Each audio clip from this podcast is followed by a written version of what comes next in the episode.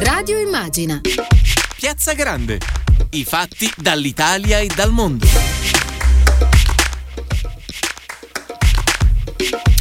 Buonasera a tutte e tutti da Tiziana Ragni, benvenuti a Piazza Grande su Radio Immagina, tre minuti dopo le 18 del 4 febbraio, anniversario della nascita di Rosa Parks, la donna che diede avvio a una rivoluzione semplicemente restando seduta al suo posto su un autobus a Montgomery, Alabama, in segno di disobbedienza alle leggi segregazioniste per i neri.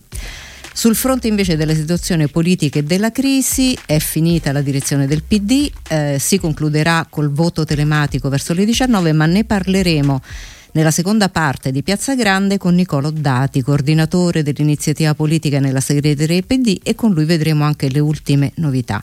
Vi ricordo però il nostro numero se volete mandare messaggi WhatsApp con domande o con commenti 342 1426 902. Di cosa ci occuperemo invece adesso? E allora, sono più vulnerabili sulle questioni di cuore, ma non intendo quelle sentimentali. Hanno sintomi diversi di insorgenza di infarto e di ictus, che sono la prima e la terza causa di morte per loro in Italia, e sono sottoposte in minore a minore a terapie coronariche salvavita. Questo accade alle donne. Gli uomini invece prestano meno attenzione ai controlli di salute, hanno tassi di sofferenza psichica del 4% superiori alle donne, si suicidano tre volte più delle donne, ma chiedono meno aiuto ai servizi sanitari. E no, da questo punto di vista, di fronte alla salute non siamo tutti uguali motivo per cui abbiamo bisogno di cure differenziate. Di tutto questo si occupa la medicina di genere, che oltre al fattore dell'età tiene conto eh, del fatto che il bambino non è un piccolo adulto, che la donna non è una copia dell'uomo, eccetera. Però i concetti di sesso e di genere sono spesso impropriamente sovrapposti. E allora per fare un po' di chiarezza, Carla Attianese ha preparato una breve scheda di approfondimento. Ascoltiamola. L'OMS definisce il genere non solo come il risultato di criteri che si basano su parametri sociali riguardanti il comportamento, le azioni e i ruoli attribuiti ad un sesso, ma anche come elemento portante per la promozione della salute. Dunque, con medicina di genere si intende lo studio dell'influenza sulla salute delle differenze sia biologiche che socio-economiche e culturali. Un approccio che si prefigge dunque di osservare il diverso impatto su donne e uomini di patologie, farmaci e terapie, così come delle politiche sanitarie messe in atto. Si tratta, in altre parole, di un nuovo punto di vista, nato con lo scopo di garantire a tutti, uomini e donne, la migliore cura possibile. Un punto di vista che ha avuto nella nostra legislazione varie tappe. La prima nel 2012, con la mozione approvata alla Camera su iniziativa di Livia Turco. Poi nel 2016 la proposta di legge di Paola Boldrini, contenente le disposizioni per favorire e diffondere la cultura della medicina di genere. Un progetto che nel 2018 è entrato nella legge delega al governo in materia sanitaria, riconoscendo l'importanza di questo approccio all'interno del Servizio Sanitario Nazionale e stabilendone forme e strumenti. E uno di questi strumenti, il piano per l'applicazione e la diffusione della medicina di genere, è stato adottato per decreto nel giugno del 2019. Una data importante che pone l'Italia all'avanguardia in Europa. Infine l'ultima tappa, il 25 settembre 2020, con l'istituzione dell'Osservatorio per la medicina di genere. Carla Attianese, Radio Immagina. E allora bentornati in studio medicina di genere per garantire cure migliori a tutte e a tutti. Ne parliamo allora con la nostra prima ospite che è Paola Boldrini, vicepresidente della Commissione Igiene e Sanità del Senato. Benvenuta a Radio Immagine Paola Boldrini. Grazie a voi e buonasera a tutti, grazie mille. E quindi Paola Boldrini si occupa di come curarci tutti meglio? Beh, direi di sì, me ne occupo a livello legislativo, però eh, ovviamente sappiamo benissimo che quando si completa un iter normativo e legislativo non facciamo altro che mettere eh, nero su bianco i diritti che possono essere esigibili da tutte le persone. Quindi avere una legge eh, che appunto nel sistema sanitario nazionale mi garantisce il fatto che io dovrei essere curata con maggiore appropriatezza e quindi per il fatto che io sono donna, sono uomo, quindi diversi gli uni dagli altri, credo che sia un buon punto di partenza per una migliore appropriatezza e cura insomma, delle persone. Eh, Lei è dal 2016 eh, no? che è, è, partita con questa proposta di legge presentata proprio per favorire e diffondere la, questa cultura, questo approccio nuovo, è così? Sì, certo, io um, devo dire che eh, ho avuto la fortuna di conoscere persone sulla mia strada, prima ancora insomma, che diventassi deputata, allora ero deputata, ora sono senatrice, eh, che mi hanno fatto conoscere questo particolare approccio che io dico la verità, anch'io non, non ero molto eh, conscia di che cosa volesse dire, perché medicina di genere eh, sapevo che si parlava di, di, di, medicina, ma non ero così eh, avvezza insomma, a sapere che cosa poteva eh, divenire. E, come dicevo, ho incontrato persone che se ne sono, in primis devo dire la, la professoressa Signani che mi ha introdotto in questa, in questa diciamo, mh, approccio diversificato appunto per la presa in carico delle persone, poi ho cominciato a valutare eh, anche dal punto di vista normativo, visto che se ne erano occupato anche, anche allora il Parlamento. Quindi eh, so che dopo noi parleremo anche con Livia Turbo, ecco, che sì, ha svelato la seconda ospite, sì. ecco, però sì. non potevo farne a meno perché era troppo importante. Eh, ma però ecco, passando da, da Livia, insomma, passando a tantissime altre persone che io eh, non vorrei dimenticarne una come la farmacologa Flavia Franconi, ma come la professoressa Giovanella Baggio, ma come l'Istituto Superiore di Sanità. Io ho avuto davvero la fortuna, fino ad arrivare alla nostra sottosegretaria Zampa, ho avuto la fortuna di incontrare persone che eh, insieme a me insomma, su questo tema si sono appassionate e quindi ehm, ho volutamente davvero mi sono impegnata tantissimo perché eh, seppur dall'inizio con eh, mozioni, voi lo sapete come funziona insomma, il Parlamento, mozioni, interrogazioni, cose varie, finché si arriva a una proposta di legge. Una proposta di legge che io ho depositato nel 2016 eh, che ho portato comunque eh, in presentazione in tantissimi luoghi, in tantissimi convegni perché dal punto di vista scientifico eh, questa, questa, diciamo, questo approccio esiste già in tante eh, patologie, insomma, è solo che dal punto di vista normativo non esisteva, non esisteva nella pratica. Noi sappiamo benissimo che spesso e volentieri la politica arriva dopo rispetto alla realtà dei fatti. Ma per esempio, senatrice, quindi... mi scusi una domanda, in questo momento sì. mh, per legge diciamo, la sperimentazione dei farmaci viene fatta su uomini, donne, tutti eh, quanti oppure solo su un genere particolare? No, ecco. Lei ha proprio trovato il, eh, diciamo, il bandolo anche della matassa. Eh, per quanto riguarda la sperimentazione, ed è stato importante ecco, la legge che eh, noi abbiamo trovato all'articolo 3 della legge 3 dell'allora ministra Lorenzin, perché eh, proprio nell'articolo 1 della stessa legge è stato inserito per la prima volta, quindi parliamo del 2018, per la prima volta che la sperimentazione dovesse, doveva essere fatta con un approccio di genere. Cioè significa avere una percentuale che adesso è molto bassa, adesso solo meno del 30% vengono sperimentate sulle donne, una molto bassa, perché lo sappiamo molto bene che le donne hanno delle differenze eh, ormonali, hanno delle differenze ovviamente insite nella, nella differenza biologica tra l'essere uomini e donne.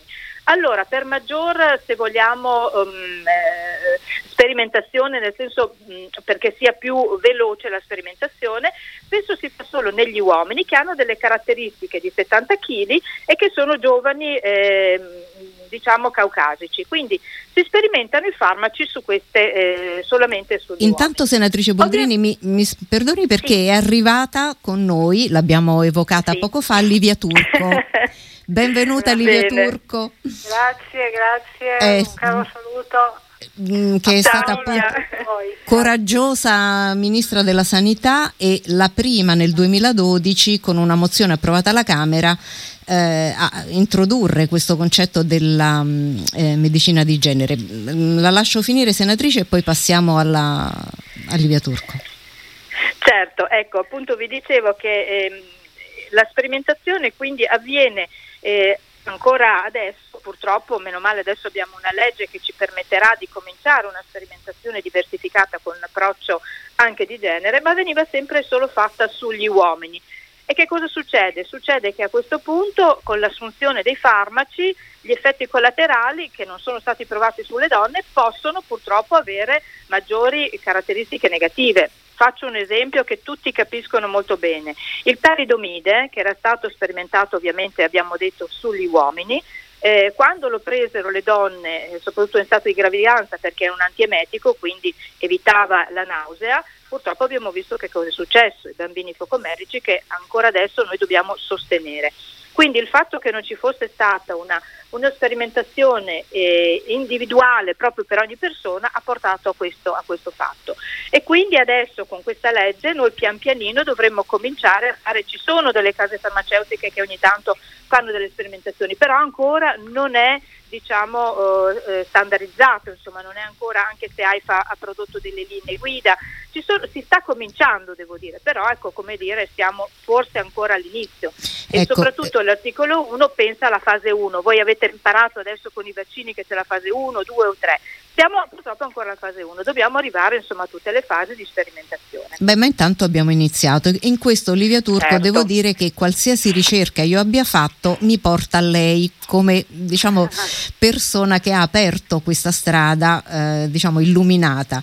Mm, lei mi pare abbia istituito anche a suo tempo una commissione specifica sulla salute della donna, è così? Sì, sì. Ecco, sì, ce ne vuol parlare? Come mai le venne questa illuminazione? Eh, Grazie, no, um, come sempre è, c'è una cassetta degli attrezzi che è frutto di un lavoro collettivo. Io quando mi sono trovata a fare la ministra della salute avevo una lunga esperienza di lavoro con le donne e quindi il tema, avevo chiaro che il tema, quello che dice peraltro l'Organizzazione Mondiale della Sanità, cioè che la salute delle donne è in qualche modo parametro della salute della popolazione, eh, l'idea della salute come bene comune eh, e quindi l'importanza che hanno nella promozione della salute come bene comune e come benessere della persona. Sono due concetti che eh, sottolineo perché oggi sono più che mai attuali, oggi con la pandemia. Eh, benessere e salute come bene comune, non solo diritto individuale. È chiaro che in questo concetto di salute eh, quello che è emerso con grande forza era che eh, tra i determinanti della salute la, la povertà, la condizione di lavoro eh, incidono moltissimo, ma c'era un determinante eh, in qualche modo fondante che era appunto la dimensione del genere. Eh, di genere e che questa dimensione di genere era assolutamente assente eh, nella ricerca clinica, nella formazione, nella Ehm, nella, nello studio dei farmaci, nella valutazione di impatto dei farmaci, cioè in qualche modo tutto era, come ha detto benissimo Paola, tutto era misurato eh, sul eh, corpo maschile considerato anche perché, eh, come dice la professoressa Franconi, che allora ci aveva aiutato, eh, il, prevaleva il mito della semplificazione, no? la, la, la, vita della donna è una vita molto complessa,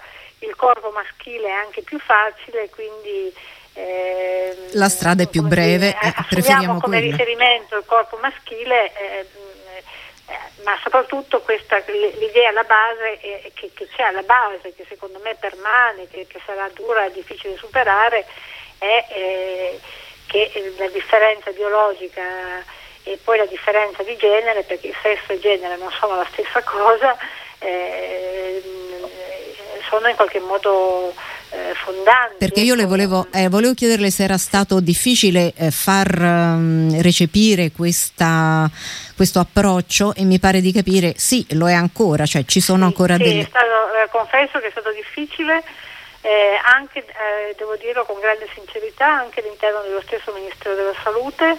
Mi aiutò molto la, ehm, la, mozione parlamentare unitaria e trasversale. Con quella mozione io potei chiamare eh, i dirigenti preposti al Ministero che per favore non facessero dei sorrisetti e avviamo eh, non soltanto la Commissione sulla salute delle donne che ha steso un rapporto nel 2008 che eh, penso sia molto utile anche adesso insomma, e che aveva evidenziato eh, proprio concretamente anche le differenze per esempio per quanto riguarda eh, le malattie che colpiscono le donne che erano trascurate ma a partire da, eh, al di là della commissione e del rapporto, eh, poi dal rapporto avremmo dovuto fare la conferenza e fare le linee guida, ma eh, purtroppo si era interrotta la legislatura. Mh, è stato importante, ri- lo voglio sempre ringraziare, il rapporto con l'Istituto Superiore di Sanità. Tra l'altro lei eh, mi dice di una difficoltà a, diciamo, ad accettare questo approccio quando in realtà organismi a livello internazionale ne tenevano già conto e ne tengono. E citiamo no, l'Organizzazione no, Mondiale no, della Sanità, le Nazioni Unite, eh, sì, poi ho trovato sì. eh, l'Agenzia Europea per la Sicurezza e la Salute sul Lavoro, eh, l'EMA. Cioè, è chiaro che non si sta parlando di un orientamento ideologico, eh, sono prove certo. validate scientifiche. Mm. Assolutamente, assolutamente. Eh, nonostante però, ciò... Eh, mm. però io mi sono scontrata con un pregiudizio proprio anche nella struttura amministrativa. Questo, e perciò per appunto... sono sempre molto grata a quella eh, mozione parlamentare, così come devo invece ringraziare l'istituto, eh, trovai invece mh, nell'Istituto Superiore di Sanità eh, la disponibilità ad avviare eh, eh, la ricerca, la, la cioè ad avviare una, la ricerca sulla medicina di genere e ehm, alcune università, penso all'Università di Tor Vergata di Roma, eh, di eh, avviare ehm, quello che poi viene indicato con grande forza nella legge che considero assolutamente fondamentale, eh, la formazione sulla medicina di genere. Eh, infatti su questo volevo, questo. Ecco, volevo chiamare in causa adesso Paola Boldrini, senatrice, eh, in una chiacchierata preliminare in cui anch'io oh, chiedevo lumi alla senatrice di cosa fosse la medicina di genere, mi spiegava che la parte della formazione è uno dei capisaldi e, e ce ne rendiamo conto anche dalle parole eh, di Livia Turco perché eh, eh qui è già tanto se qualcuno lo sa al Ministero, figuriamoci a scendere. Certo, certo. Sì, in effetti Livia ha ragionissimo il fatto di aver trovato comunque eh, una sorta di, di, di, eh, di, contrasto anche perché si pensava, l'ho trovato anch'io quando avevo chiesto di, appunto, di portare avanti la legge, eh, mi, mi, si era stato detto che eh, era, una, un, era surrettizio la teoria del gender, che non c'entrava assolutamente Nulla. niente perché noi stiamo parlando di sanità. Guardi, temevo, temevo, che a una certa ora sarebbe comparsa eh, la teoria del genere, infatti alle 18.20 esatto. è comparsa. Mm. Ecco, infatti, io, eh, io, ho combattuto moltissimo, Livia lo, lo, fece a suo tempo, ma lei lo sa quanto è difficile scardinare determinati pregiudizi. Qui non si parla, qui si parla semplicemente del fatto che le donne e gli uomini, come abbiamo detto, sono diversi dal punto di vista biologico, e questo è evidente, ma anche dal punto di vista del, del ruolo del genere, che è il ruolo che le persone hanno inteso come l'aspetto psicosociale nel ruolo sessuale, insomma, quindi siamo, mm. ovviamente abbiamo caratteristiche diverse. E... Per quanto riguarda la formazione, lei mi diceva, sì. lì eh, ho, abbiamo lavorato moltissimo anche con le università perché eh, insieme eh, a un gruppo di persone che eh, dal punto di vista appunto delegati della didattica, parlo eh, delle due università che hanno fatto partire, allora io avevo lavorato moltissimo anche con Andrea Lenzi, con Stefania Basili, con Tiziana Bellini, che sono tutte persone che nell'ambito universitario hanno fatto partire, grazie anche qui al fatto che eh, già eh, il, tutti i presidenti dei consigli di corso di laurea avevano approvato una mozione per far partire una sperimentazione che tuttora è in atto per inserire negli insegnamenti in maniera trasversale, perché qui noi stiamo parlando sia eh, di ehm, eh, facoltà mediche dove si parla ovviamente di cardiologia, si parla di neurologia, si parla, insomma si parla anche della psiche delle persone perché lo sappiamo molto bene che il ruolo psicologico è diverso tra gli uomini e appunto anche le donne. Quindi in maniera trasversale inserire un approccio di genere. Dove questo? Ma ovviamente nelle università dove si iscrivono i nuovi futuri medici, dove devono già adesso avere un approccio insomma, nel loro insegnamento che li mette all'attenzione di queste differenze. Noi dobbiamo partire da lì perché è quella la cosa più importante, in modo tale di evitare quel gap formativo che c'è attualmente.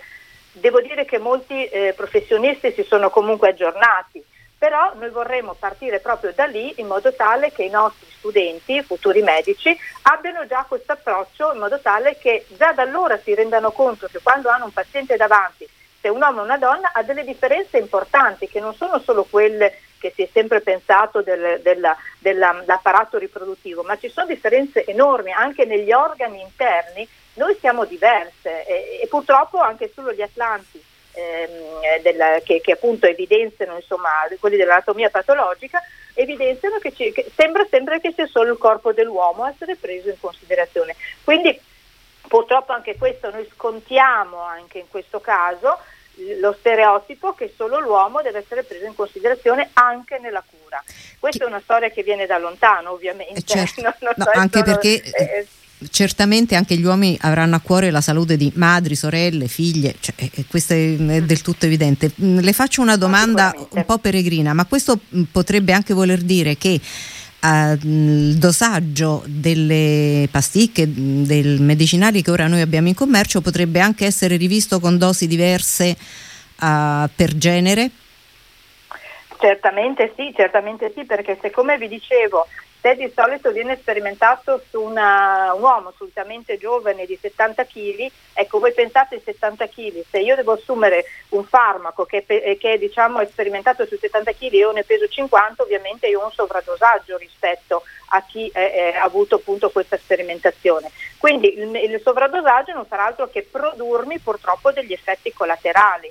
E, questo, eh, questa è la differenza importante che noi dobbiamo vedere. Quindi i test anche delle, degli studi clinici devono essere fatti con, con, il corpo delle donne che solitamente è molto più esile, mh, mm, con, con, meno chili e quindi e ha le sue caratteristiche, lo abbiamo detto prima, perché il, la, la, dire, lo sviluppo ormonale è sicuramente diverso, il fatto che, va, che siano in gravidanza è sicuramente diverso, ma questo non vuol dire che per eh, appunto agevolare e velocizzare, come si diceva prima, non si deve fare, insomma, certo, non è che certo, perché, certo. perché noi dobbiamo far prima, dobbiamo poi far ricadere gli effetti collaterali sulle donne, non mi sembra corretto, insomma, e neanche deontologico. No, tra l'altro mm, qui mi rivolgo a Livia Turco che conduce mm, diciamo, una battaglia su tutti i fronti, compresa, eh, compreso il ruolo che adesso ha anche di presidente della Fondazione Nilde Iotti mh, sul piano appunto della, delle pari opportunità e volevo chiedere appunto a Livia Turco ehm, se da quando ha iniziato a, a oggi vede almeno dei mh, sia pur lievi miglioramenti di sensibilità e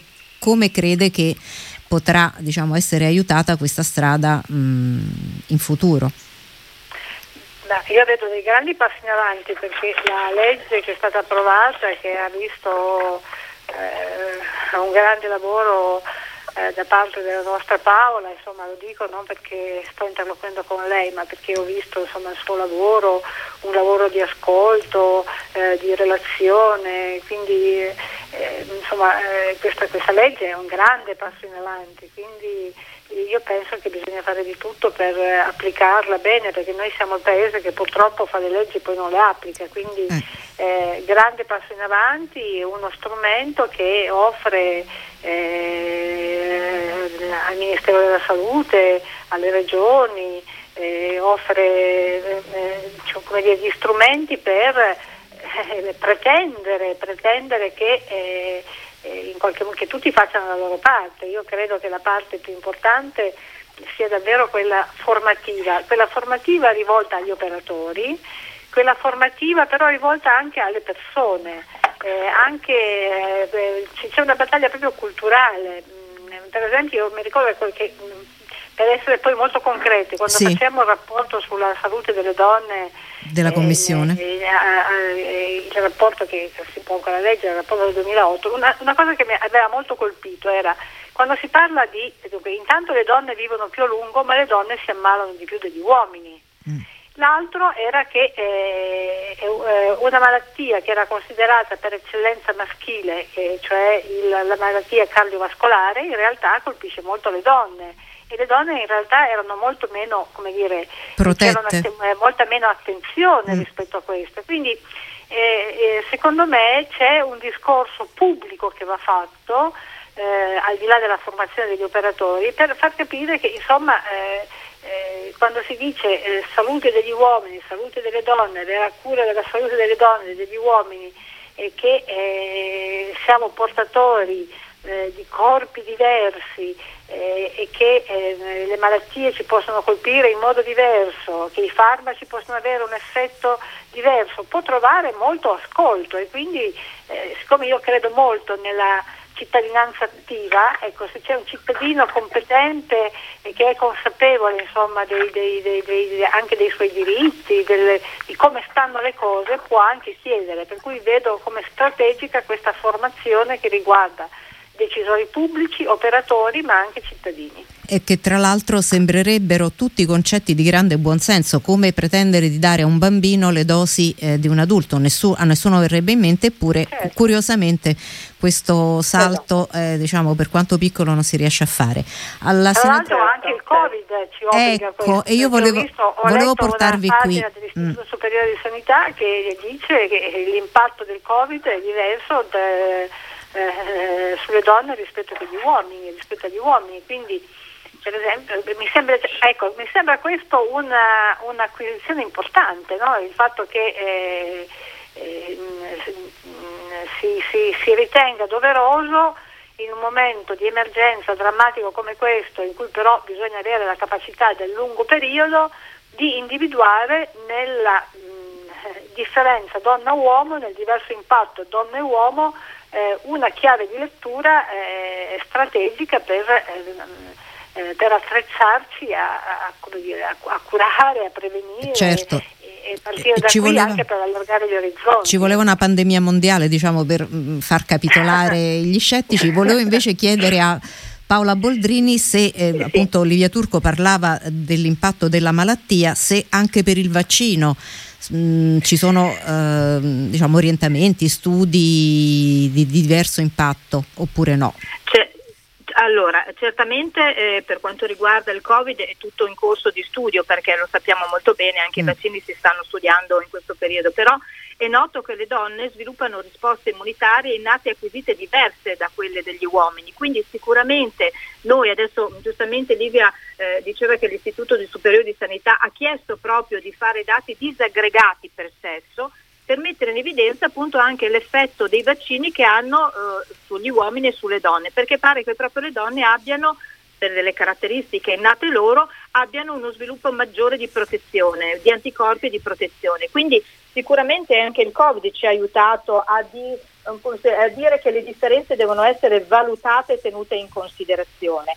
E quindi è una, un altro spunto eh, attuale che noi dobbiamo prendere al volo per poter poi davvero applicare finalmente queste metodiche, questa analisi, queste, questi strumenti che sono poi strumenti di governance perché applicare il piano di cui abbiamo parlato prima è uno strumento di governance del sistema sanitario e su questo noi dobbiamo innovare perché eh, da questo punto di vista è una sanità innovativa, c'è un'innovazione, lo dice anche l'Organizzazione Mondiale della Sanità, che è un modo nuovo appunto di innovare la sanità perché si tengono proprio a definire le differenze che ci sono fra le persone. Quindi Ma anche, dire, per, ecco. anche, per, non vanificare o comunque eh, diciamo, mh, portare fuori strada i risultati scientifici, perché non tener conto di alcune variabili vuol dire anche avere dei risultati che non valgono poi sempre se non si appunto testano e sperimentano su tutta la popolazione.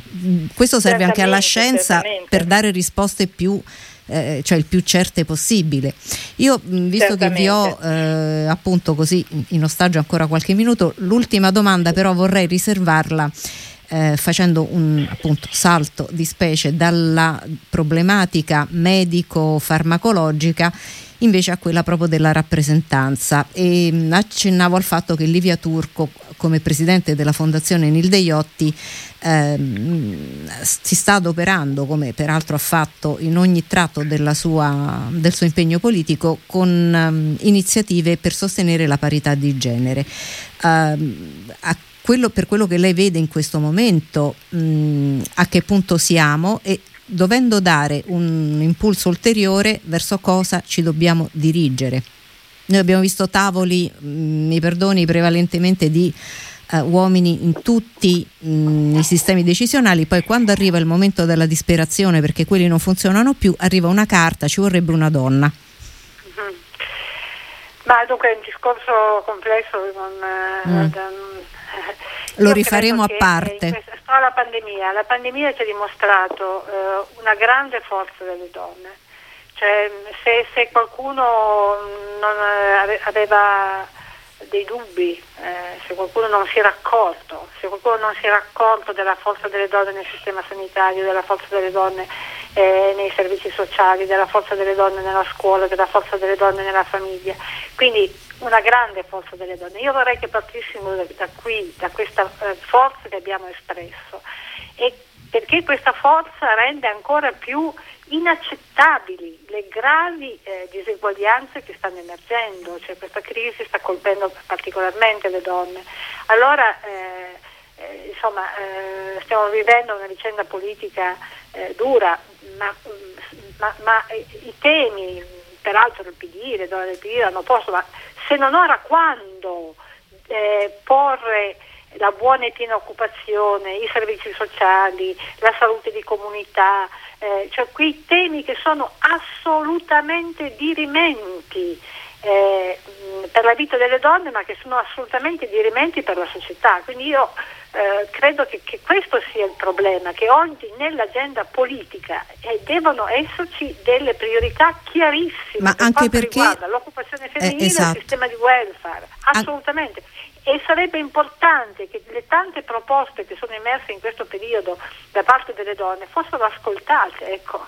Anche perché in questo senso, dal recovery plan a, ai fondi, a tutto, è, è, la stessa Europa che mette la, il divario di genere e il gap esatto. mh, come una priorità per gli esatto. stati da osservare. Quindi quando anche non volessimo farlo per senso civico, per senso di giustizia e siamo costretti comunque per ottenere quei soldi. Quindi speriamo che stavolta la leva eh, diciamo, economica spinga più di quanto abbia fatto la moral suasion delle donne. Paola mh, Boldrini, sì. da questo punto di vista, dal suo osservatorio?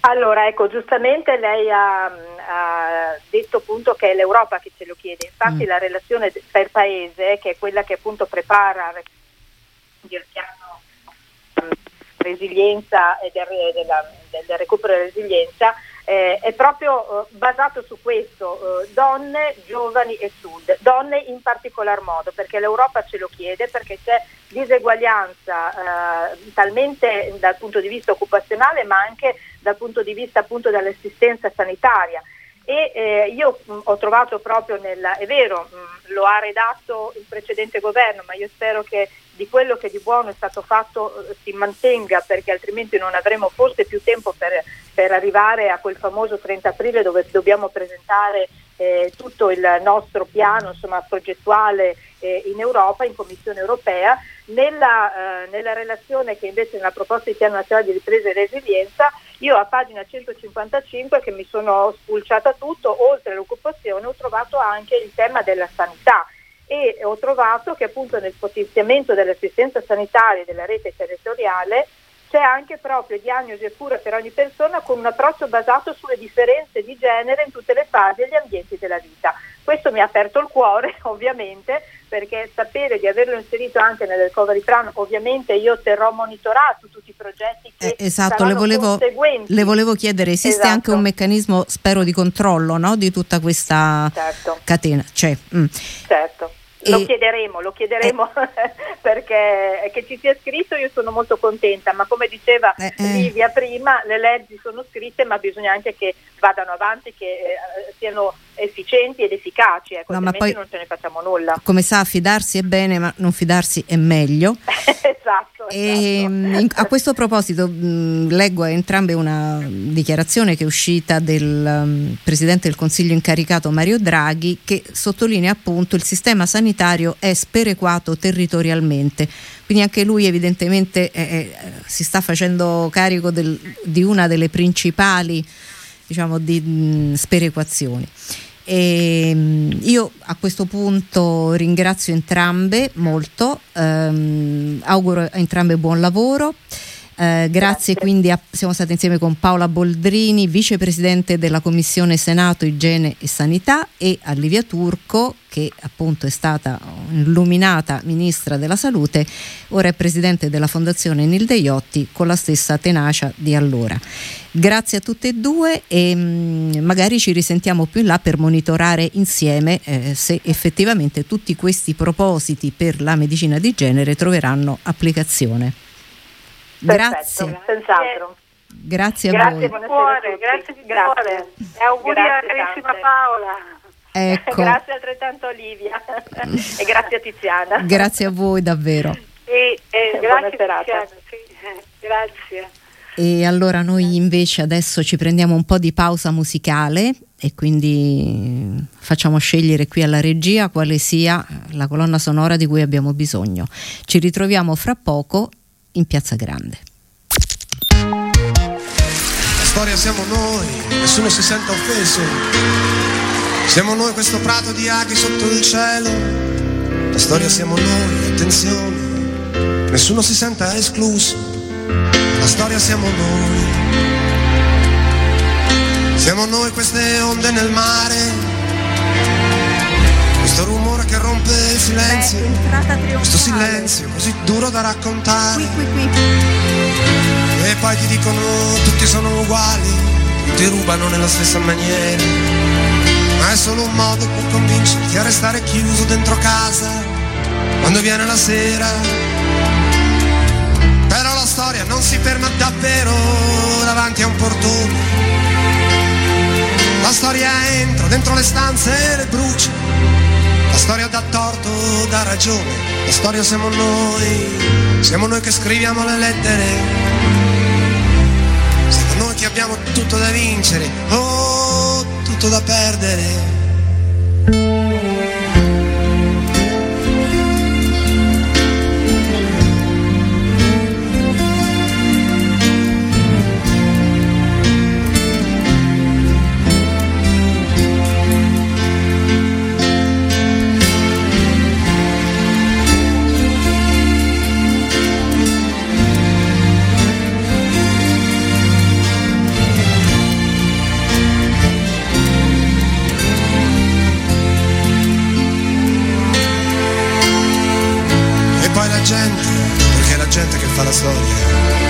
Tratta di scegliere di andare, te la ritrovi tutta con gli occhi aperti, che sanno benissimo cosa fare. Quelli che hanno letto un milione di libri e quelli che non sanno nemmeno parlare. Ed è per questo che la storia dà i brividi, perché nessuno la può cambiare. La storia siamo noi, siamo noi padri e figli, siamo noi bella ciao che partiamo storia non ha nascondigli, la storia non passa la mano,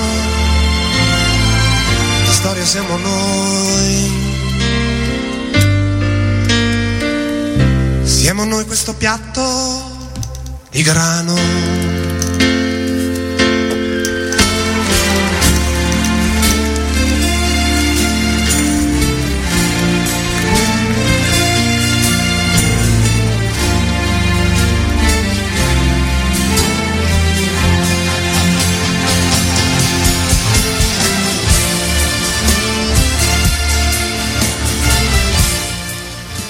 E allora bentornati in studio, accanto a me Nicola Oddati che è responsabile dell'iniziativa politica della segreteria PD, reduce dalla direzione PD. Sì. È finita, bisogna andare a votare, cioè si chiudono fra un po' le votazioni, ma non credo ci sia della suspense, no? No, era una comunicazione del segretario eh, con un ordine del giorno molto secco, molto breve di approvazione della sua comunicazione eh, con la quale abbiamo tracciato la strada eh, che il Partito Democratico porterà al Presidente incaricato Mario Draghi. E che strada è?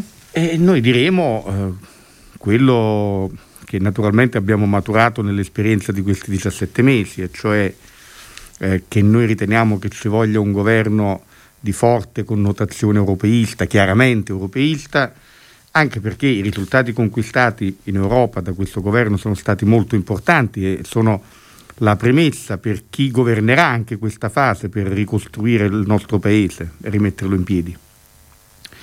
E naturalmente insieme a questo noi pensiamo che ci voglia un governo che abbia un profilo politico, eh, che affronti i nodi che stavamo affrontando, anche rafforzandoli, e cioè la coesione sociale, la coesione e la solidarietà eh, tra le fasce sociali di questo paese, eh, che affronti le disuguaglianze, che ci aiuti insomma a ricostruire non solo il paese dopo la pandemia, ma anche a cambiare un modello di sviluppo che prima della pandemia comunque aveva tanti difetti e tanti limiti.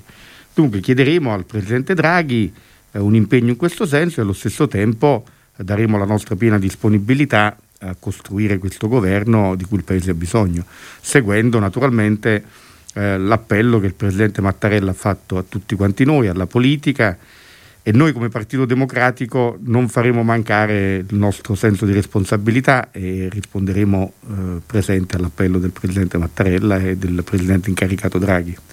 Io mh, mm, le leggo subito una così, osservazione di un, di un, nostro ascoltatore e dice ehm, anche i governi tecnici sono politici perché fanno comunque scelte. Sì, ma eh, ora per tecnico spesso si intende il profilo del Presidente del Consiglio, dei ministri, magari non hanno una provenienza partitica, eh, diciamo, partitica politica nel senso classico della parola, ma è evidente che nel momento stesso in cui eh, si governa il bene pubblico, si amministra il bene pubblico, il benessere collettivo, si fa politica nel senso greco della parola. Eh, la polis, eh, diciamo intesa come eh, diciamo, il bene pubblico, la cosa pubblica di cui ci si occupa. Quindi ogni governo eh, ha un profilo politico, anche se sono dei tecnici ad esercitare momentaneamente e temporaneamente quella funzione, ma noi riteniamo proprio per questo che vada specificato, bisogna che ci sia un governo di alto profilo, di grandi capacità, ma queste grandi capacità e questi profili alti ci sono anche nella classe dirigente politica e dunque si possono anche eh, prendere da lì, dalla politica. Naturalmente piena libertà al Presidente incaricato da questo punto di vista, però per noi il profilo politico è importante perché? Perché siamo in uno spaccato molto complicato del nostro Paese, della vita del nostro Paese e occorre fare delle scelte e le scelte, tutte le scelte, naturalmente possono essere fatte in un senso o in un altro e dunque bisognerà che ci sia un profilo che conduca a scelte che siano, almeno per quanto ci riguarda, eh, diciamo, eh, che possiamo fare, che possiamo accogliere, eh, che possiamo ritenere giuste per il Paese. Dunque c'è bisogno da questo punto di vista anche di una maggioranza ampia, ma di una maggioranza che abbia un profilo che è capace di portare a compimento alcune riforme di cui il Paese ha bisogno e anche nell'impostazione del recovery plan c'è bisogno di un segno, cioè che abbia un segno. Spendere 200 miliardi non è facile in sé, ma eh, poi diciamo, la qualità delle cose che si faranno con il recovery plan e gli indirizzi che si assumeranno hanno un peso importante, rilevantissimo e noi riteniamo, come dicevo all'inizio, come dice eh, la relazione del nostro segretario in direzione, che debbono avere un profilo chiaramente identificabile, un profilo che rafforzi la presenza dell'Italia in Europa e che rafforzi eh, il cambiamento che l'Europa ha intrapreso, cioè un'Europa più attenta alla società, diciamo, ai problemi collettivi, ai problemi della società, ai temi del lavoro, ai temi eh, dell'equità sociale. Eh, la ripresa e la crescita hanno bisogno di eh, nuova equità, di nuova giustizia sociale. Leggo intanto una dichiarazione di Andrea Orlando e mm, abbiamo lavorato molto in queste ore per mantenere un rapporto solido con le forze che facevano parte della vecchia maggioranza. Nulla è dovuto, ma sicuramente le parole di Conte hanno aiutato ad andare in questa direzione. Qui invece eh, propongo un altro nostro ascoltatore, il senso di responsabilità non può sempre averlo solo il PD. Non può averlo solo il PD, ma il PD lo deve avere. Ecco, vorrei dire al nostro ascoltatore, proprio perché siamo il Partito Democratico, proprio perché la nostra storia è questa e deve essere questa, il nostro ancoraggio è questo. Noi eh, non eh, abbiamo mai operato seguendo il filo della nostra convenienza. La nostra convenienza è il bene dell'Italia, il bene delle persone che vivono, nascono o arrivano in questo paese. E siamo una forza politica che vuole agire in funzione del bene delle persone, del bene collettivo. E se non siamo in grado di farlo, eh, vuol dire che abbiamo fallito. Quindi la responsabilità non va intesa come puro sacrificio, ma come capacità di mettere un passo indietro le proprie convenienze e un passo avanti l'impegno per il bene collettivo. Questa è la responsabilità che il Partito Democratico porterà sempre, io voglio dirlo ai nostri militanti, ai nostri elettori. Il giorno che smetteremo, smetteremo di essere interessanti per questo Paese. Tra l'altro anche... E aggiungo anche che in questo senso anche la dichiarazione di Andrea Orlando è una dichiarazione molto giusta noi abbiamo costruito un patrimonio di esperienze in questi mesi. Eh, non è che quando abbiamo cominciato l'esperienza del governo Conte fosse proprio così facile. Mm. I 29 punti che erano alla base del governo erano 29 punti sudati, eh, frutto diciamo di una mediazione e a volte anche di uno scontro. Però anche grazie alla, al lavoro del Presidente Conte, che veramente ringrazio per la qualità del lavoro che ha fatto in questi, in questi mesi, eh, perché è stato il punto di riferimento in una fase difficile non solo per il governo ma per tutto il paese e i cittadini italiani glielo riconoscono, credo eh, in grandissima maggioranza. Ecco, non solo del Presidente Conte ma dei ministri, c'è stato un lavoro dei partiti per diciamo, diminuire le differenze, aumentare la capacità di lavoro collettivo e di squadra, migliorare la qualità delle scelte che abbiamo compiuto. Non sempre tutto questo è stato facile, ma questo patrimonio non va disperso per l'oggi e anche per il futuro, perché adesso governeremo e io spero che tutte le forze che hanno partecipato al governo Conte siano anche a sostegno del tentativo che in queste ore Draghi. sta facendo Mario Draghi. Io spero veramente che tutti quanti insieme parteciperemo e daremo il profilo giusto a questa nuova esperienza di governo. Ma poi dopo questo governo ci sarà anche il tempo in cui bisognerà votare. In quel tempo è bene che ci sia un'alleanza in campo capace di fronteggiare il centrodestra, di essere competitivo e di vincere per governare ancora nel futuro. Io intanto vi ricordo il numero di WhatsApp al quale potete mandare i vostri messaggi, domande, commenti 342 1426 902. Eh, parlava appunto di senso di responsabilità, mh, mm, l'abbiamo ritrovato anche nelle parole di oggi di Giuseppe Conte, questa uscita di scena sui toni proprio della, del senso di responsabilità, rifiutando ogni così tipo sì. di... Mm. Io credo che abbia fatto un bel discorso, breve, secco, Chiaro. ma molto intenso. E abbia detto anche una cosa importante, la vera sfida che, abbi- che ha davanti un campo progressista, riformista in questo Paese è la sfida di costruire uno sviluppo sostenibile, un'alleanza per cambiare la qualità dello sviluppo di questo Paese. Noi veniamo da eh, diciamo, decenni di sviluppo quantitativo, no? quella che Jonathan Safranferro, un bravissimo scrittore, chiama l'economia del pollaio, eh, dove spesso diciamo, la ricerca ossessiva del profitto eh, poi provoca distruzione di risorse e di cose, di cose e di persone. Ecco, non ce lo possiamo più consentire, non solo perché è sbagliato socialmente, ma perché quel sistema di sviluppo danneggerebbe progressivamente l'ecosistema renderebbe difficile la vita nel pianeta.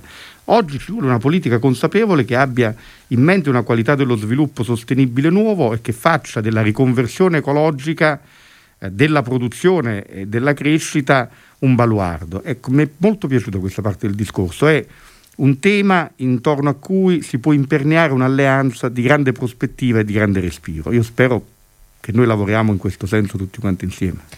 Lei si mh, occupa ed è responsabile anche della cultura, che è una sì. parola eh, diciamo che spesso viene relegata come un settore aggiuntivo, superfluo. Invece forse la pandemia ci ha dimostrato che la cultura, avere una cultura del bene comune, dell'ambiente, eccetera, è l'unica possibilità per noi per, eh, per sopravvivere, tra l'altro. La pandemia, il Covid-19, in questo senso ha ridisegnato l'agenda delle priorità del PD o in realtà eh, quello che oggi siamo costretti a fare sta in tutti i capisaldi, nel DNA del PD? Ma ehm, intanto io vorrei dire che, eh, come diceva Gramsci, eh, la cultura è l'insieme dell'identità di una nazione, delle cose che la fanno nazione, cioè il suo pensiero, il suo agire, il suo parlare, il suo conoscere eh, il suo creare. Quindi eh, la cultura è indispensabile per definire i confini di civiltà di un popolo e la cultura di un popolo è tutto il, il corredo che noi abbiamo, la storia e anche il vincolo noi. verso il futuro. Dunque la cultura è molto importante. Eh, naturalmente è chiaro che in questa pandemia eh, abbiamo dovuto affrontare tanti problemi concreti. Tra questi problemi concreti anche il fatto che un paese abituato diciamo, a, al contatto, al rapporto fisico e anche alla creatività ha dovuto in qualche modo eh, interrompere tutto questo, chiudere teatri, chiudere musei, chiudere cinema, ridurre le produzioni gli spettacoli dal vivo e sono cose delle quali ci cibiamo e nutriamo diciamo, la nostra anima ma anche diciamo, la nostra mente. Dunque ehm, abbiamo dovuto affrontare da un punto di vista molto concreto, cioè salvare posti di lavoro, cercare di fronteggiare la crisi economica che ha colpito questi settori. Pensiamo che la cultura produce il 6-7% della ricchezza nazionale, ha un milione e mezzo di addetti in questo paese, quindi parliamo anche di tanti, tanti lavoratori e lavoratrici. Ecco, quindi, però allo stesso tempo io credo che abbiamo cercato di farlo anche vedendo qualche prospettiva, per esempio il lavoro cui si stava dedicando il ministro Franceschini di costruire una sorta di, di grande network, di grande eh, diciamo, piattaforma, eh, anche perché lo spettacolo dal vivo possa avere in fasi come questa uno strumento per continuare, eh, credo sia un lavoro molto importante. In fondo eh, abbiamo visto cosa è successo in passato con la musica, per esempio. No? Eravamo abituati all'idea eh, del disco e poi piano piano la produzione musicale è diventata sempre più produzione web, produzione digitale. Eh, e c'è il tema posto da un grande economista come Rifkin dei settori che hanno un impatto zero, diciamo che dal punto di vista del valore aggiunto eh, diciamo, possono essere diffusi e comunicati di fatto senza costo per l'utente, eppure sono una ricchezza. Quindi questo è un tema che piano piano dobbiamo affrontare. Io credo che nel recovery già con le modifiche che abbiamo fatto noi ci siano spunti molto interessanti e proposte molto importanti in questo senso. Ecco, e qui mi aggancio a un'altra sollecitazione che ci arriva, ma in parte ha già l'anticipata. Lo spettacolo è quello che ha avuto la sofferenza maggiore, forse dovrebbe avere aiuti maggiori. Ma finora eh, sono stati destinati molti, molti soldi, risorse per oltre un miliardo per fronteggiare i problemi della cultura e del turismo e nella recovery eh, plan, grazie al nostro lavoro, si è passati da un impegno di 2 miliardi e 9 a 8 miliardi complessivamente per questi due settori. Sono d'accordo, cioè bisognerà fare molto ehm, la, per la cultura e anche per il turismo, aggiungo. Noi dobbiamo sapere che il turismo è uno dei settori più colpiti in assoluto ed è anche uno di quelli che ha subito per prima le conseguenze della pandemia e avrà purtroppo una ripresa piuttosto ritardata perché bisogna che riprendano i voli, mm. eh, che arrivino le persone dall'estero, che ci sia quindi molta libertà di movimento, che non solo passi la paura, ma che sia veramente possibile eh, muoversi e scegliere di muoversi. E come sappiamo eh, la, la, la, scelta, l'intenzione di viaggio è molto collegata alla serenità, alla tranquillità con cui si può prendere. Quindi sarà un settore che avrà ancora bisogno di molti aiuti e soprattutto di politiche strategiche per il futuro. Però io penso che questo è il lavoro che abbiamo cominciato a fare in questo, in questo anno e mezzo e che deve proseguire, dovrà proseguire anche con il prossimo governo. È molto, eh, molto importante quello che faremo con il recovery plan. Ce li prendiamo due minuti di musica? Con grande piacere. Lei ha qualche cosa in particolare che le piace? Adesso non, non credo che la regia sia subito pronta, ma magari per Ma no, dopo. ma io sono un appassionato di jazz, non è propriamente di musica di... Possiamo mettere... Consultiamo l'archivio jazz. Intanto... Possiamo mettere Bo- George Benson, che ne so. Eh. Allora, intanto mettiamo quello che avevi... Pro... oh, perfetto, sì. Vai. Mm.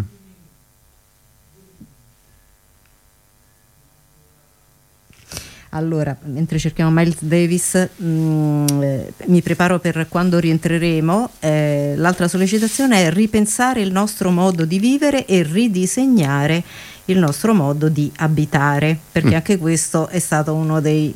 ci ha costretto alla pandemia, ma eh, appunto probabilmente. Bene, musica. Radio Immagina.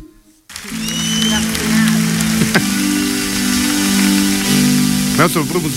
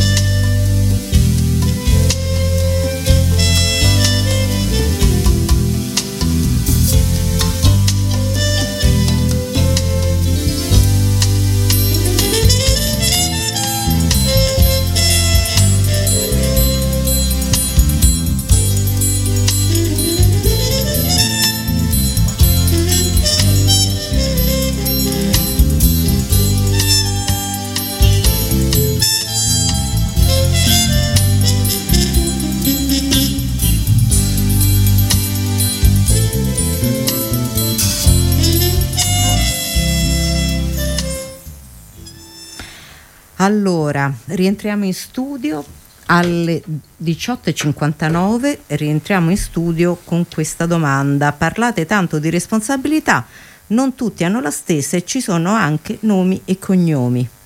Sì, vero. È chiaro che noi abbiamo lavorato eh, e siamo impegnati strenuamente perché non ci fosse la crisi, perché diciamo la verità, eh, non c'erano ragioni per fare una crisi al buio così come ci è stata imposta. Eh, si poteva tranquillamente affrontare i problemi che pure c'erano come abbiamo fatto noi, proponendo, discutendo nella coalizione, nell'alleanza, discutendo nel governo, migliorando le cose che non andavano. E quindi noi abbiamo subito tutti quanti, il Paese, quasi un mese di crisi complessivamente senza un motivo reale. C'è stata una grande irresponsabilità che ha un nome e un cognome, si chiama Matteo Renzi, Italia ecco. Viva. C'è poco da fare.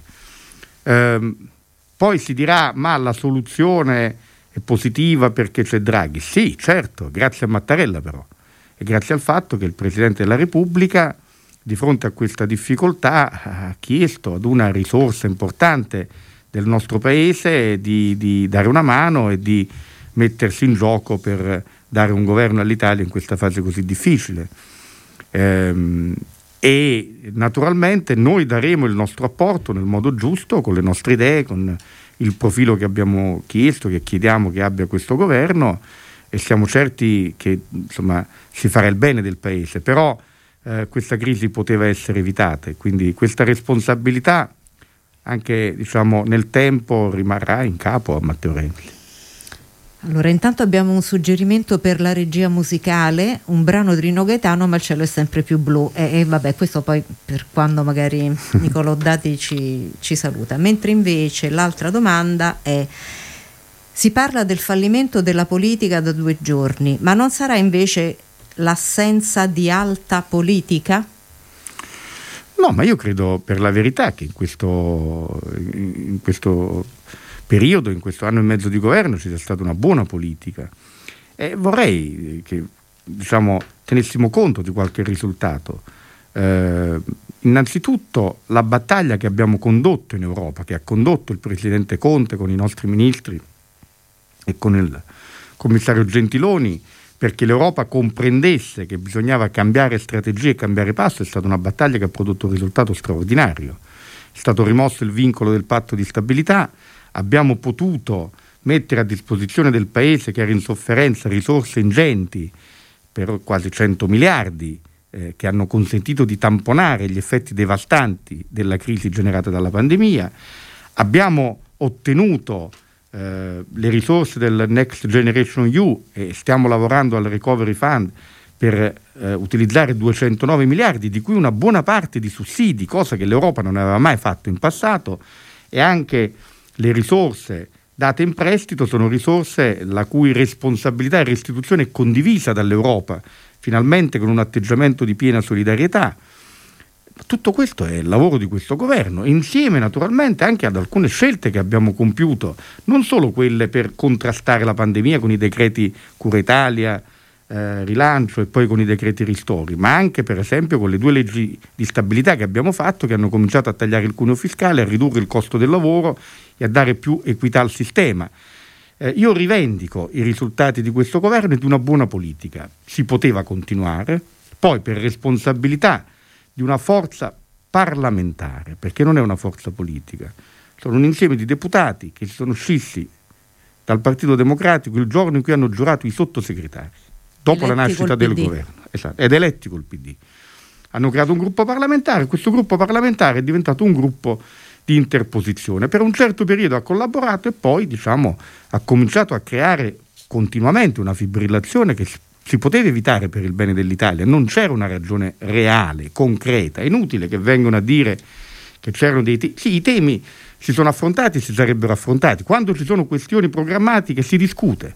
Cioè vuol dire che il recovery si poteva migliorare anche senza ma rovesciare il tavolo? Ma già era migliorato, già il, il, secondo documento era molto migliore del primo e così come su altri temi si poteva discutere come sempre si è fatto. Dunque eh, non è la, la, il tema della sconfitta della politica, eh, c'è stata una manovra di palazzo sbagliata, questa manovra l'hanno pagata gli italiani, Adesso, grazie al Presidente Mattarella, c'è una possibilità, questa possibilità dobbiamo utilizzarla al meglio e noi lo faremo.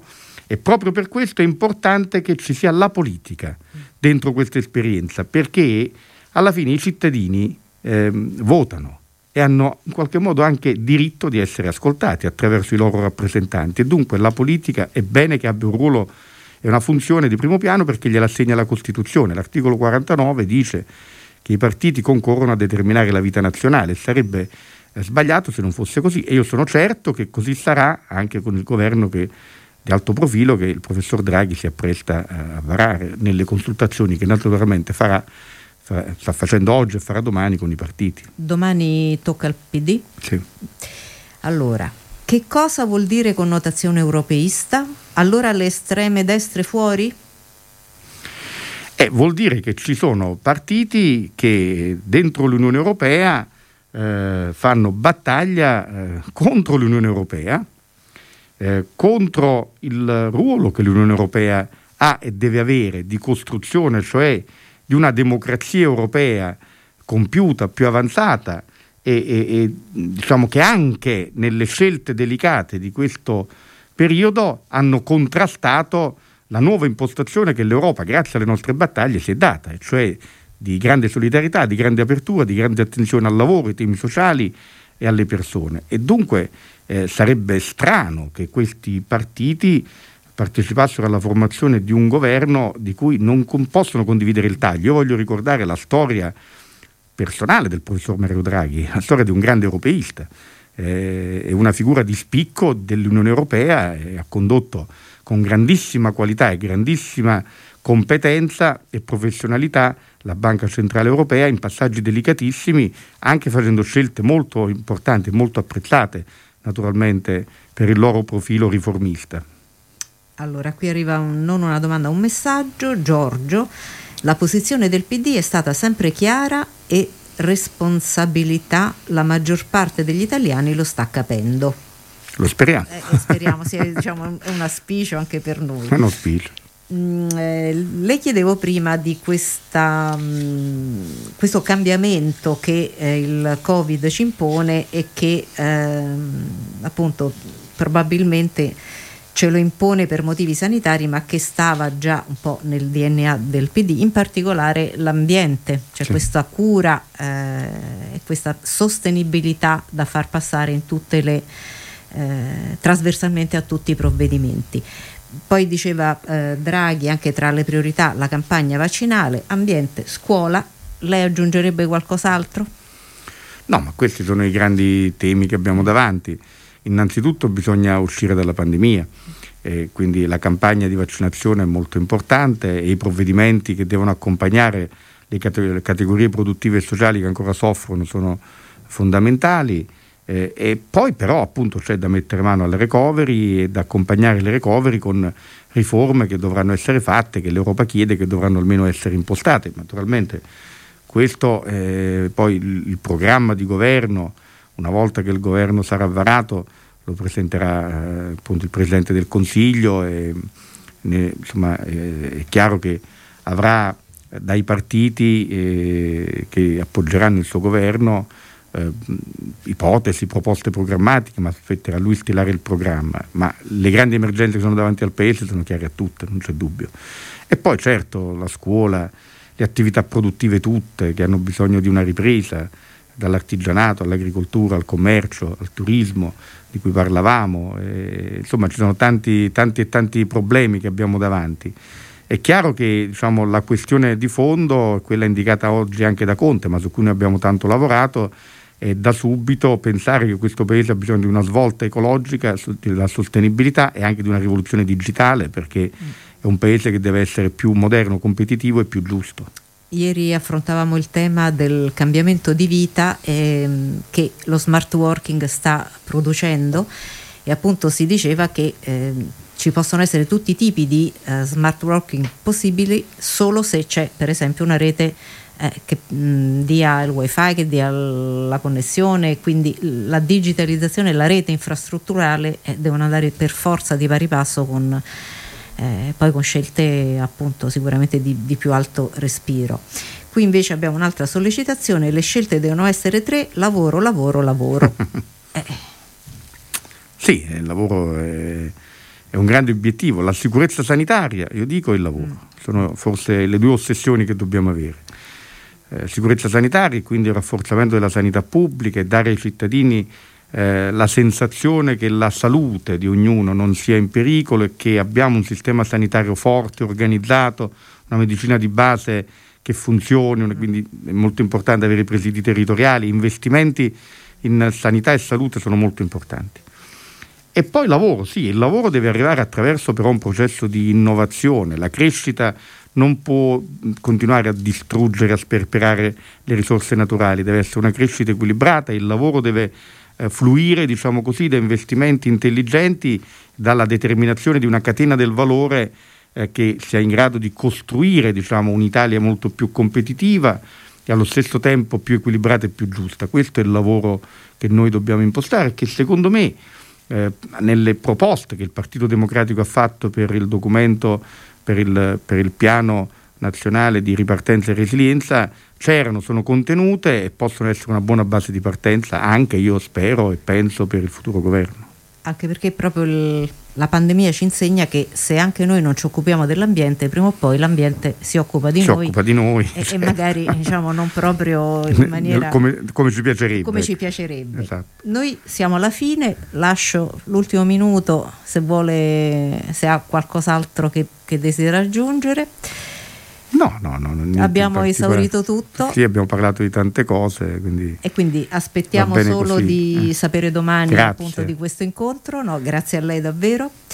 Ma e... io sono molto fiducioso, ecco, penso ecco. che questa è la cosa che voglio dire. Penso che il lavoro di queste ore di Nicola Zingaretti, del gruppo dirigente, di rinsaldare questa alleanza, di non disperdere questo lavoro fatto in questi 17 mesi sia stato molto importante e mi pare accolto con grande attenzione ed equilibrio anche appunto dai 5 Stelle, dall'EU, dal Presidente Conte oggi e tutto questo fa ben sperare insomma, che si possa costruire un'alleanza diciamo, per l'ecologia, per lo sviluppo sostenibile e un'alleanza anche, io dico, per la giustizia sociale che questo Paese possa diventare vincente eh, al più presto.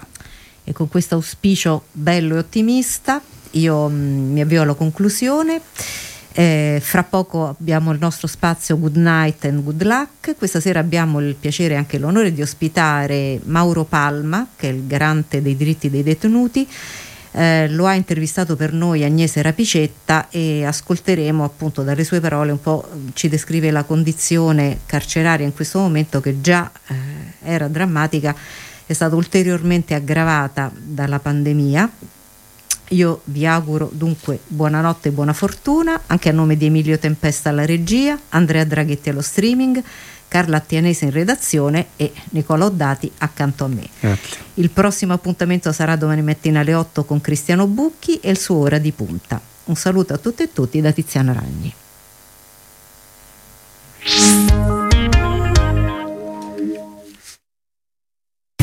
Good night and good luck l'universo delle radiovisioni. Buonanotte e buona fortuna. Ben ritrovati a tutti su Radio Immagina da Agnese Rapicetta e ben ritrovati con una nuova puntata di Good Night and Good Luck. Oggi abbiamo il piacere di ospitare in trasmissione Mauro Palma, garante nazionale dei diritti delle persone private della libertà personale, con cui abbiamo ragionato sul sistema carcerario del nostro paese e su quali prospettive per il futuro. Mauro Palma, quando parliamo di diritti, carceri e detenuti si fa sempre fatica a trovare delle mediazioni condivise a livello politico. È un tema divisivo e spesso viene politicizzato. Perché secondo lei è così difficile parlare di sistema carcerario e allo stesso tempo perché è importante parlarne? In generale il, il problema di come rispondere ai reati diciamo, eh, prima ancora di arrivare a parlare del carcere, proprio della risposta al reato, è un tema molto divisivo nelle culture. Diciamo, si confrontano sempre due tipi di culture, una quella strettamente retributiva, come dire, il male simmetrico al male commesso. Hai commesso una cosa particolarmente grave, io simmetricamente, anche se non più con le pene corporali, però simmetricamente prevedo un, um, una tua espulsione dalla collettività per un tempo abbastanza lungo proporzionato a ciò che hai fatto. Questa per esempio è l'impostazione molto americana. D'altra parte è quella invece che potremmo dire di trovare una utilità anche alla sanzione che, ti, che doverosamente io ti applico. Cioè io ti applico una sanzione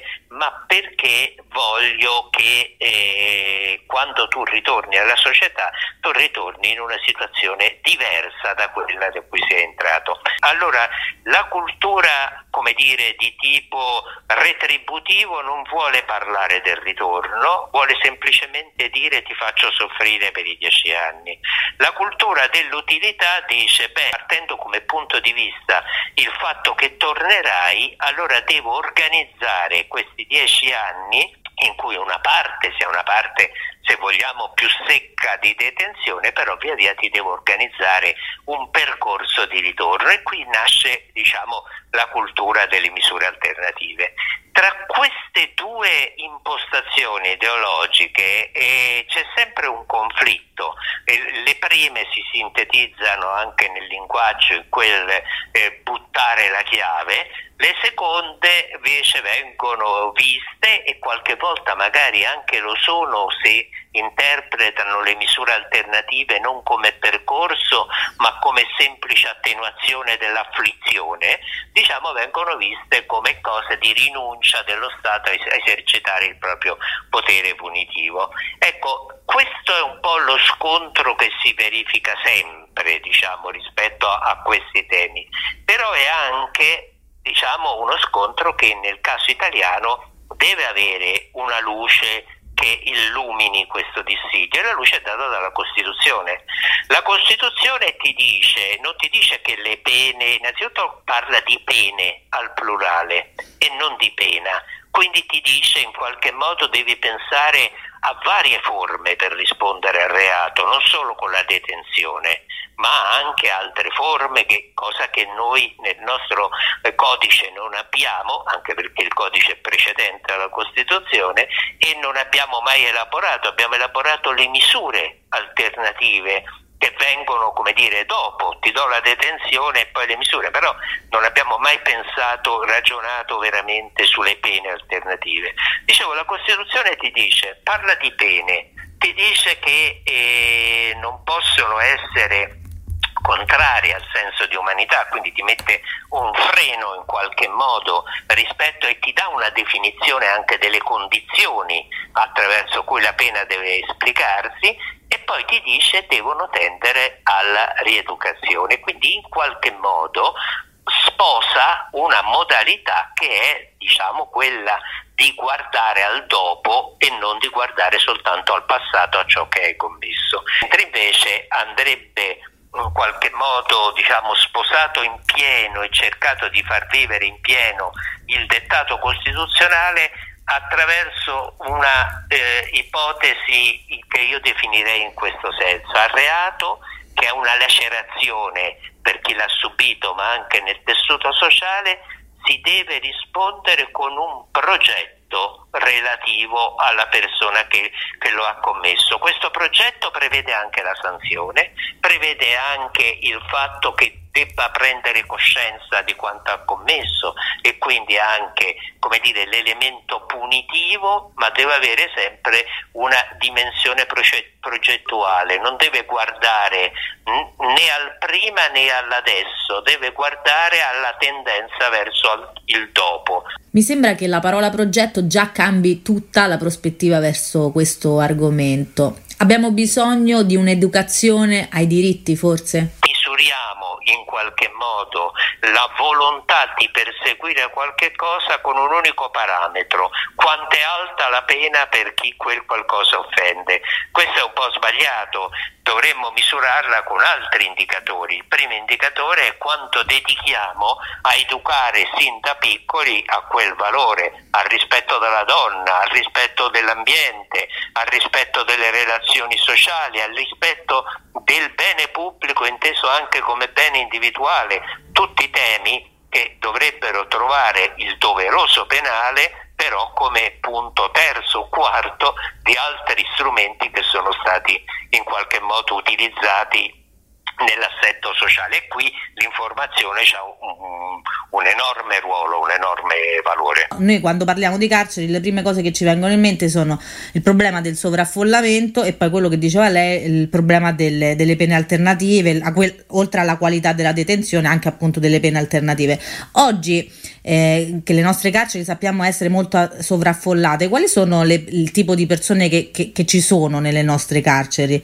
Mo- ecco, questa è una bellissima eh, questione perché io credo che quando si discute di carcere molte persone ah, eh, in qualche modo si rappresentino mentalmente solo quella parte di, eh, di, carcere che riguarda la grande criminalità, la criminalità organizzata, eccetera, che è una parte Mm, io non nego, è una parte anche eh, consistente, ma appunto è, è, una parte.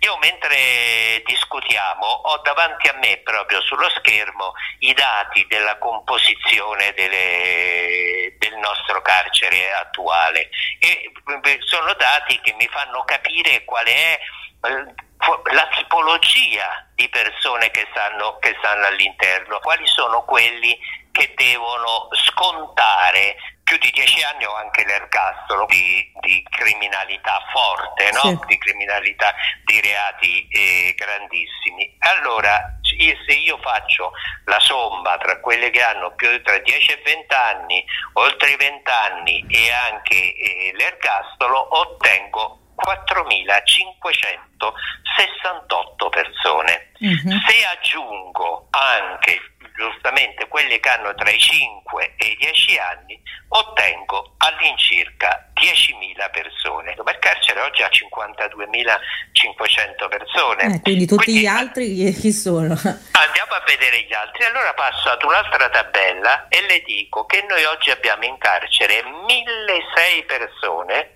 state condannate, quindi non parlo più di residuo di pena, ma proprio hanno avuto una condanna inferiore a un anno. E poi ce ne abbiamo 2089 che sono stati condannati tra uno e due anni.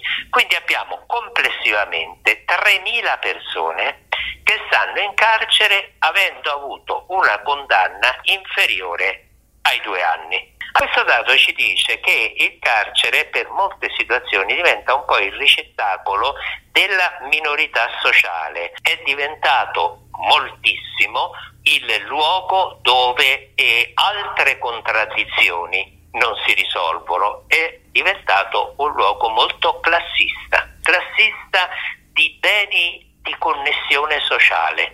Chi ha una connessione sociale ha, ha, anche una possibilità diversa di chi invece è, come dire, singolo, senza connessioni all'interno di quel mondo. Un grande amplificatore della disuguaglianza poi sociale, praticamente. Esatto, la disuguaglianza sociale quando arriva nella scena penale eh, do, dove dovrebbe trovare un elemento di diminuzione delle istanze, c'è scritto la legge è uguale per tutti, ma la disuguaglianza invece già in sede processuale è molto diverso avere una difesa eh, di un tipo o avere una difesa d'ufficio e via dicendo. Quindi già lì si amplifica e poi si amplifica, ahimè, anche nell'esecuzione penale. Questo è l'elemento, secondo me, di eh, grande fallimento del nostro sistema di esecuzione penale che per me è anche più grande di quello del sovraffollamento, che mm. non nego come problema,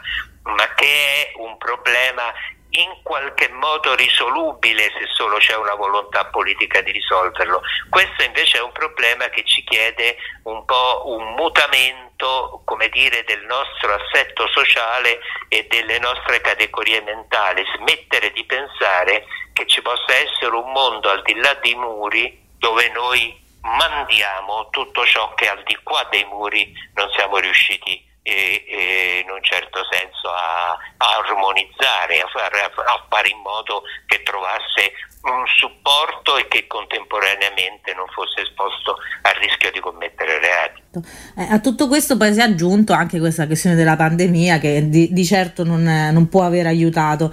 Lei insieme alla senatrice a Liliana Segre si è fatta portavoce della richiesta di vaccinare con priorità la popolazione carceraria, una posizione che poi è stata anche sposata dal PD che ha, pre- che ha presentato una mozione a prima firma Monica, Monica Cirinà. Perché è così importante questa, eh, questa, questa richiesta? Devo ringraziare Monica Cirinà anche per averla tradotta in un, in un, atto parlamentare e in generale anche tutti coloro che l'hanno sostenuta e, e, sono contento che il commissario Arcuri ultimamente abbia dato dei segnali di apertura. Vede, in un universo chiuso il virus può entrare con grande facilità, soprattutto quando è, è entrato può svilupparsi in maniera incontrollata e questo lo fa maggiormente quando eh, trova anche dei soggetti all'interno che hanno un'intrinseca vulnerabilità.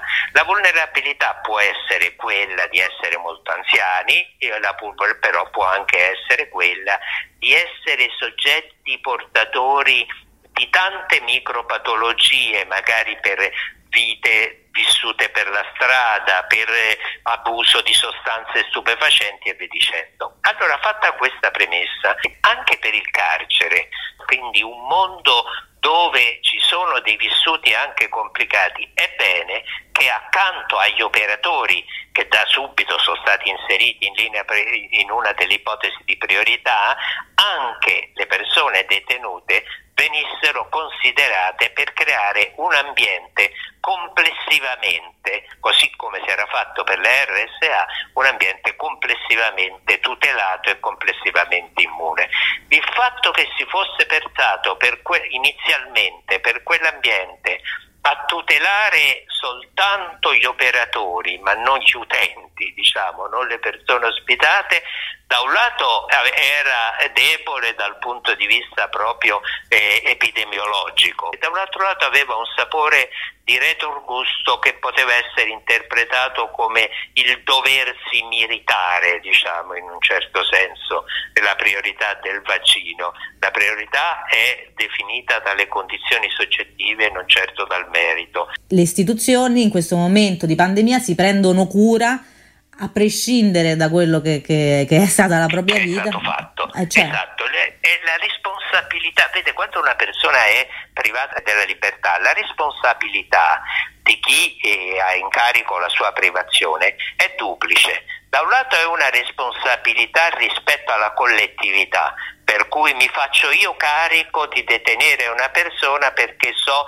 che questo è ciò che devo alla collettività, per ciò che ha commesso, per organizzare il percorso rieducativo e via dicendo. Da un altro lato è responsabilità rispetto alla persona, i tuoi diritti ora sono io a garantirli. Abbiamo parlato di tanti problemi, di tutte le storture che ci sono, che, ci sono, che sono presenti. Può immaginare una ridefinizione complessiva del tema del, del carcere, dei percorsi di reinserimento e della pena stessa? Si deve riprendere un lavoro di tessitura che devo dire nel 2017-16 si era portato, portato avanti. Dobbiamo costruire dei luoghi comuni più avanzati, la metterei così, dei luoghi comuni meno eh, come dire, custodialisti e vendicativi, ma più avanzati nella società e dobbiamo far capire il carcere, dobbiamo far capire che quello è un pezzo della società, non è qualcosa di, di esterno. Bene, una discussione larga sulla questione carcere per trovare una direzione diciamo, a questa esecuzione penale e per non ridurre l'esecuzione penale soltanto al carcere, per ritornare a quel plurale che io avevo detto all'inizio c'è in quell'articolo della Costituzione, le pene e non la pena, e a quella parola che giustamente lei sottolineava, che è la parola progetto. Si riesce a fare un progetto, un rispetto come risposta al reato, spesso si parla di giustizia anche riparativa in questo senso, si riesce a fare un progetto soltanto se si mettono in campo più attori di pensiero e si discute insieme, nel senso non soltanto, non se ne fa soltanto una discussione che è ristretta agli ambiti dei penitenziaristi intesi in consenso ampio. Speriamo che come la pandemia diciamo, ha esploso i problemi e accelerato le risposte, speriamo che anche in questo ambito riesca a fare qualcosa. C'è molto, molto pensiero da mettere in campo e ci sono le forze intellettuali per farlo, c'è bisogno di una volontà politica per, per farlo agire.